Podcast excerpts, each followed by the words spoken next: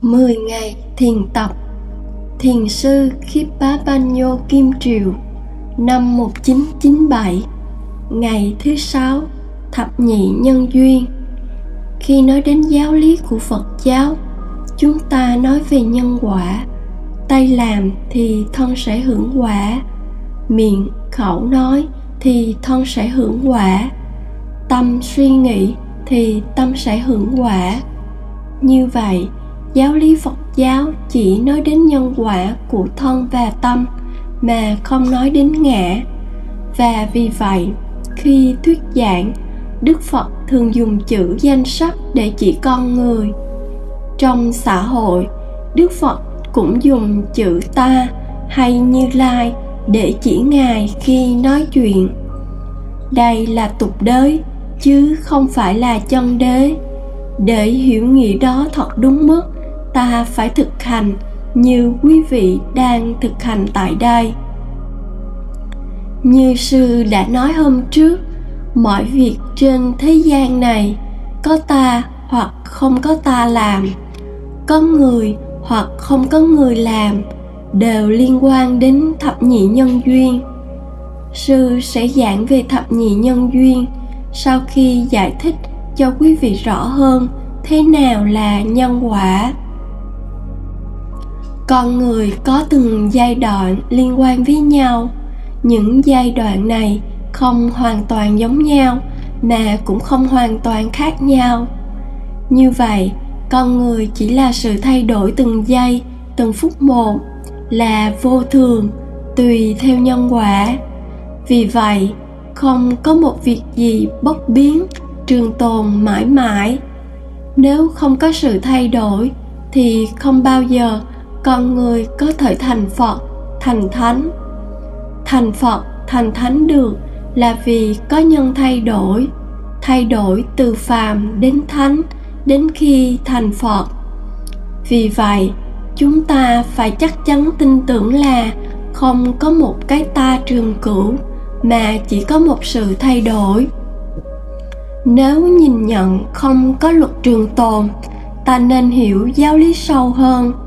Trong thập nhị nhân duyên cũng gọi là thập nhị duyên khởi. Chỉ có thập nhị duyên khởi mới đánh đổ được thường kiến và đoạn kiến, vì nó giải thích rõ từng giai đoạn một của con người và cho ta thấy sự liên quan giữa những giai đoạn này.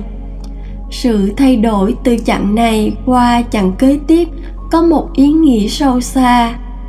Chúng ta xem từ vô minh đổi sang hành, từ hành đổi sang danh sắc, rồi thức, lục căn, vân vân theo hệ thống của nó. Sự thay đổi này luôn luôn diễn biến không ngừng nghỉ cho đến khi con người đi tái sanh rồi già, chết. Luật thay đổi này, dù có Đức Phật Toàn Giác ra đời hay trong thời kỳ không có giáo lý của bậc Toàn Giác, vẫn tồn tại với chúng sanh và nhân loại. Dưới cội bồ đề, Đức Phật dùng hơi thở làm đề mục để nhập định. Ngày xưa, một đêm chia làm ba canh, mỗi canh có bốn giờ đồng hồ. Chỉ trong canh đầu, Ngài đắc thiền sắc giới theo thứ tự từ sơ thiền, nhị thiền, tam thiền, tứ thiền, ngũ thiền và vô sắc giới theo thứ tự từ sơ thiền, nhị thiền, tam thiền và tứ thiền. Sau đó cũng trong canh đầu, Đức Phật đắc túc mạng minh. Với tuệ này, Ngài soi thấy sự sanh tử luân hồi của Ngài, bắt đầu từ thời điểm ngồi ở đó và đi ngược lại thời gian. Ngài thấy sự luân hồi của Ngài trôi lăn không tận cùng, và Ngài soi thấy những chúng sanh khác cũng như thế. Đó gọi là túc mạng minh. Ngài tiếp tục tham thiền và đắc thiên nhãn minh, cũng gọi là sanh tử minh, trong canh thứ nhì. Ngài thấy chúng sanh sau khi chết rồi lại đi tái sanh nữa. Điều này có nghĩa là luật luân hồi không bao giờ ngừng nghỉ đối với chúng sanh. Đi tái sanh là do nghiệp, rồi tạo thêm nghiệp và trả quả từ kiếp này qua kiếp khác, kéo dài nghiệp quả như vậy, không bao giờ ngừng nghỉ trong thời gian vô định. Trong canh thứ ba, Đức Phật quán về thập nhị nhân duyên. Ngài bắt đầu từ già, đau, chết, rồi tìm xem trước già, đau, chết là cái gì. Ngài thấy đó là sanh, rồi trước sanh đó là nghiệp. Nghiệp là do chấp, do ái, rồi theo thập nhị nhân duyên, Ngài đi lần tới danh sắc hay con người và thức. Khi quán tới đó, Ngài quán ngược cũng thấy chết trở lại. Kế đó Ngài quán thuận, quán nghịch để tìm hiểu làm sao cho mất cái già, đau, chết. Ngài quán thấy nếu muốn mất già, đau, chết thì phải mất sanh, rồi tuần tự những giai đoạn khác cũng phải mất hết. Nếu cái này mất thì cái kia phải mất, cái kia mất thì cái nọ mất, vân vân. Như vậy là cắt đứt vòng sanh tử luân hồi. Quán như vậy gọi là quán thập nhị nhân duyên.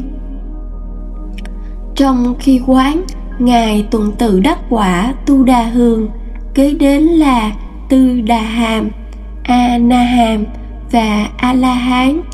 Làm sao quán như vậy? Ngài biết công thức niệm. Lúc đầu, Ngài dùng hơi thở đắc thiền sắc giới và vô sắc giới. Sau đó Ngài đắc thêm hai tuệ, Túc Mạng Minh và Thiên Nhãn Minh. Rồi tại sao Ngài lại quán thập nhị nhân duyên? Sự thật, đây là luật lệ của một vị Bồ Tát. Các vị Bồ Tát tu Ba La Mật không biết là bao nhiêu A Tăng kỳ kiếp, và khi Ba La Mật tròn đủ rồi, Ngài có đủ trí tuệ quán như vậy.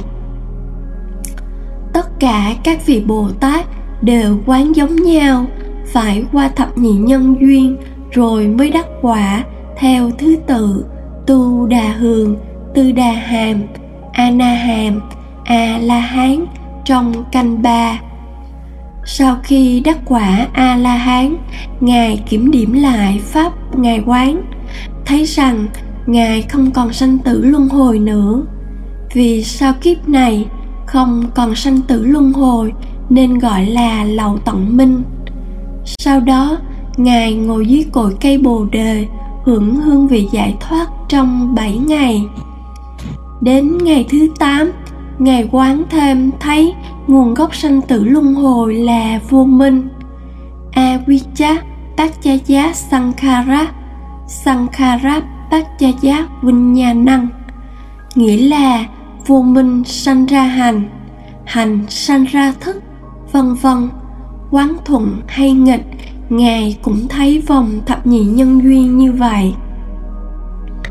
Giáo lý này thật là cao siêu và khó hiểu.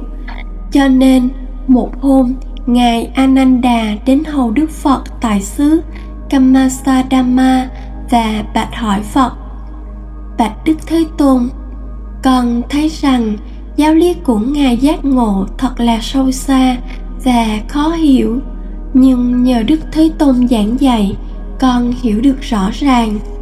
Ngài Ananda vừa nói xong, Đức Phật liền ngăn lời: Ananda, không nên nói như vậy. Giáo lý của Như Lai thật là sâu xa khó hiểu, không phải là dễ hiểu. Dù là bậc sơ quả đã thông hiểu và thuộc Tam Tạng Pháp Bảo mà Ananda còn bị Phật ngăn lời, bảo rằng không nên nói là dễ hiểu. Chữ dễ hiểu ở đây có ý chỉ rằng phải giác ngộ rốt ráo, không còn tham sân si trong nội tâm, mới hiểu được thuyết thập nhị nhân duyên.